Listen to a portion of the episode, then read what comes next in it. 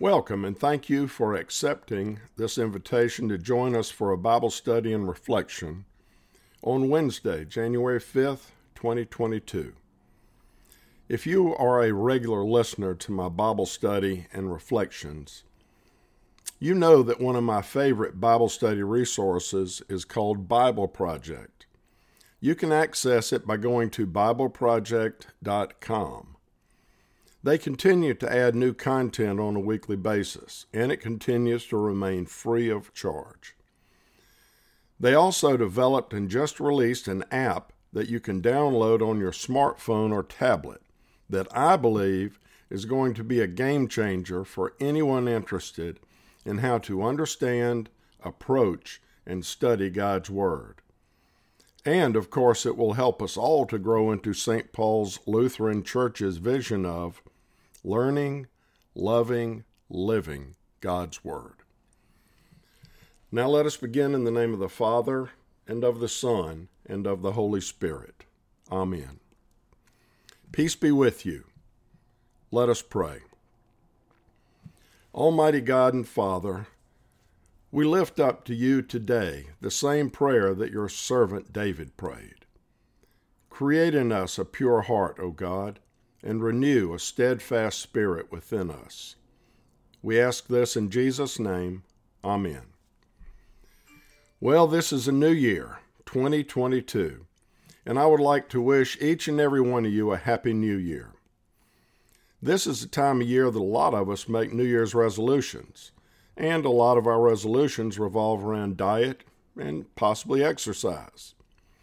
What if my New Year's resolution was to bear God's image in a more Christ like way. What are some of the things I could do to accomplish that? The short answer is I can't do that by myself. There are many references to renewal in the scriptures. Some of the most helpful for me come from several of Paul's letters. One is the letter to Titus, and one is his letter to the Colossian church. Now, Titus was a friend and helper of Paul's, and he was left in Crete, a notoriously difficult place to nurture a church. Paul's letter to Titus gave him practical advice on how to organize and lead a new church. Listen to the reading from Titus chapter 3, verses 3 through 6.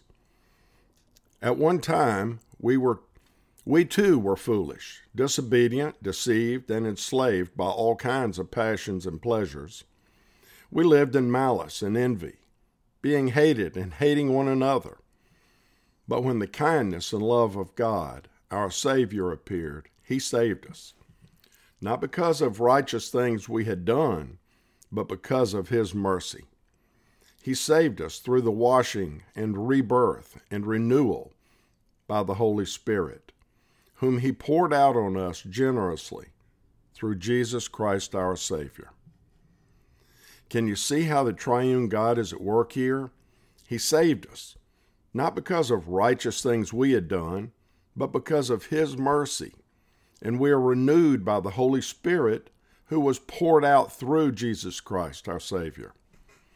How this happens is nothing short of a miracle. When and how fast it happens is not up to us. As you will hear in the next reading, it is through our faith in Christ that we are made new. Then we begin to bear God's image in a more Christ like way. Paul was in a Roman prison when he wrote to the Colossian church. False teachers were coaching the Colossians to worship angels and follow special rules and ceremonies. Paul corrected this thinking through his letter stressing that faith in Christ is sufficient for salvation and that nothing needs to be added to Christ's sacrifice on the cross. This reading from Colossians is in chapter 3 verses 1 through 17. It's a little long and a little it's a little meaty if you will and hard to follow, but open your heart to this reading. Since then you have been raised with Christ Set your hearts on things above, where Christ is, seated at the right hand of God. Set your minds on things above, not on earthly things. For you died, and your life is now hidden with Christ in God. When Christ, who is your life, appears, then you also will appear with him in glory. Put to death, therefore, whatever belongs to your earthly nature sexual immorality, impurity, lust, evil desires, and greed, which is idolatry. Because of these, the wrath of God is coming. You used to walk in these ways in the life you once lived. But now you must also rid yourselves of all such things as these anger, rage, malice, slander, and filthy language from your lips.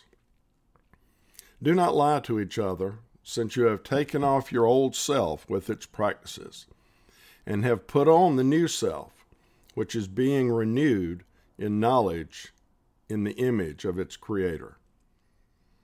Here there is no Gentile or Jew, circumcised or uncircumcised, barbarian, Scythian, slave, or free, but Christ is all and is in all. Therefore, as God's chosen people, holy and dearly loved, clothe yourselves with compassion, kindness, humility, gentleness, and patience. Bear with each other and forgive one another if any of you has a grievance against someone. Forgive as the Lord forgave you. And over all these virtues, put on love which binds them all together in perfect unity. Let the peace of Christ rule in your hearts, since as members of one body you are called to peace. And be thankful. Let the message of Christ dwell among you richly as you teach and admonish one another, with all wisdom, through psalms, hymns, and songs from the Spirit, singing to God with gratitude in your hearts. And whatever you do, whether in word or deed, do it all in the name of Lord Jesus, giving thanks to God the Father through him. Now, I don't know about you, but to me, these verses I just read, they're hard for me to wrap my head around sometimes. And I think maybe Paul sensed that the Colossians would have been a little confused as well, especially verses 5 through 9. How in the world can I do that on my own? Well, the answer is I can't. I need the Lord's help. Here, Paul offers some practical advice on how the Colossians can open the door for change and renewal by strengthening their relationship with God through prayer. Also, through prayer, ask for wisdom and grace when interacting with others. Keep in mind that Paul is in prison when he is writing this letter. A good reminder that you can imprison a person but you cannot imprison the gospel. This reading comes from Colossians chapter 4, verses 2 through 6. Devote yourselves to prayer, being watchful and thankful. And pray for us, too, that God may open a door for our message, so that we may proclaim the mystery of Christ, for which I am in chains. Pray that I may proclaim it clearly, as I should. Be wise in the way you act toward outsiders. Make the most of everything. Let your con- conversation be always full of grace, seasoned with salt, so that you may know how to answer everyone. I now invite you to consider this reflection from C.S. Lewis's book taken from Mere Christianity, and I quote When I was a child, I often had toothache. I knew that if I went to my mother, she would give me something which would deaden the pain for that that night and let me go to sleep. But I did not go to my mother, at least not till the pain became very bad. And the reason I did not go was this I did not doubt she would give me the aspirin, but I knew she would always do something, also do something else. I knew she would take me to the dentist the next morning. I could not get what I wanted out of her without getting something more, which I did not want. I wanted immediate relief from pain, but I could not get it without having my teeth set permanently right. And I knew those dentists, I knew they started fiddling about with all sorts of other teeth, which had not yet begun to ache. They would not let sleeping dogs lie. If you gave them an inch, they would take an ell. Now, if I may put it that way, our Lord is like the dentist. If you give him an inch, he will take an ell. Dozens of people go to him and be cured to be cured of some one particular sin which they are ashamed of, or which is obviously spoiling daily life. Well, he will cure it all right, but he will not stop there. That may be all you ask, but if once you call him in, he will give you the full treatment. That is why he warned people to count the cost before becoming Christians. Make no mistake, he says, if you let me, I will make you perfect. The moment you put yourself in my hands, that is what you are in for, nothing less or other than that. You have free will, and if you choose, you can push me away. But if you do not push me away, understand that I am going to see this job through. Whatever suffering it may cost you in your earthly life, whatever inconceivable purification it may cost you after death. Whatever it cost me, I will never rest, nor let you rest, until you are literally perfect. Until my Father can say without reservation that He is well pleased with you, as He said He was well pleased with me. This I can do and will do, but I will do but I will not do anything less. End quote. Wow. Thank you, C.S. Lewis, for your reflection, and thank you, Jesus, for renewing and perfecting all of us. My closing thoughts are really not my thoughts at all, but they are the thoughts of Charles G. The closing prayer was also penned by Charles. Charles is a chaplain with the South Carolina Athletic Coaches Association. In this week's devotional, Charles reflects on his coaching time where he had a very successful high school football program. He prided himself for his team's accomplishments, but in retrospect, he said his most important job was being the bus driver and transporting his team to their games. A close friend of mine suggested that I sign up for his weekly devotions, and I did and I've enjoyed each one of them for well over two years. Even though Charles and I have not met in person, we plan on doing so sometime in the near future.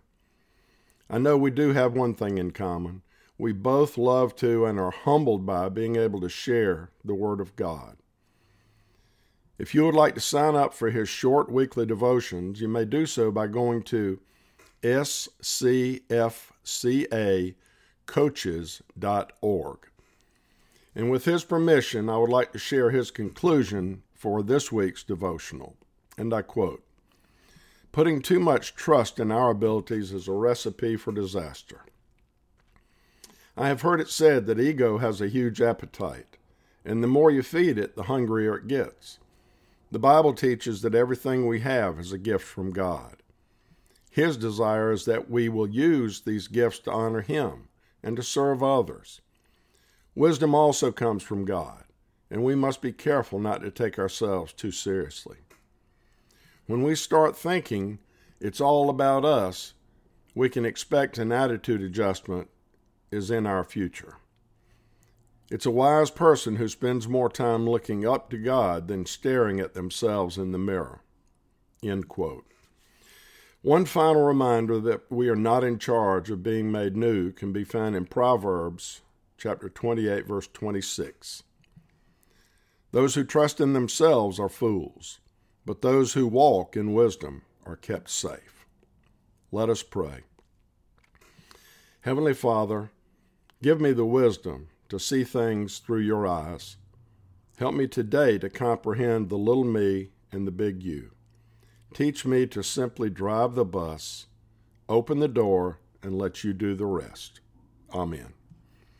And now may the Lord bless you and keep you. And the Lord make his face shine on you and be gracious to you. And the Lord turn his face towards you and give you peace. Go in peace, serve the Lord.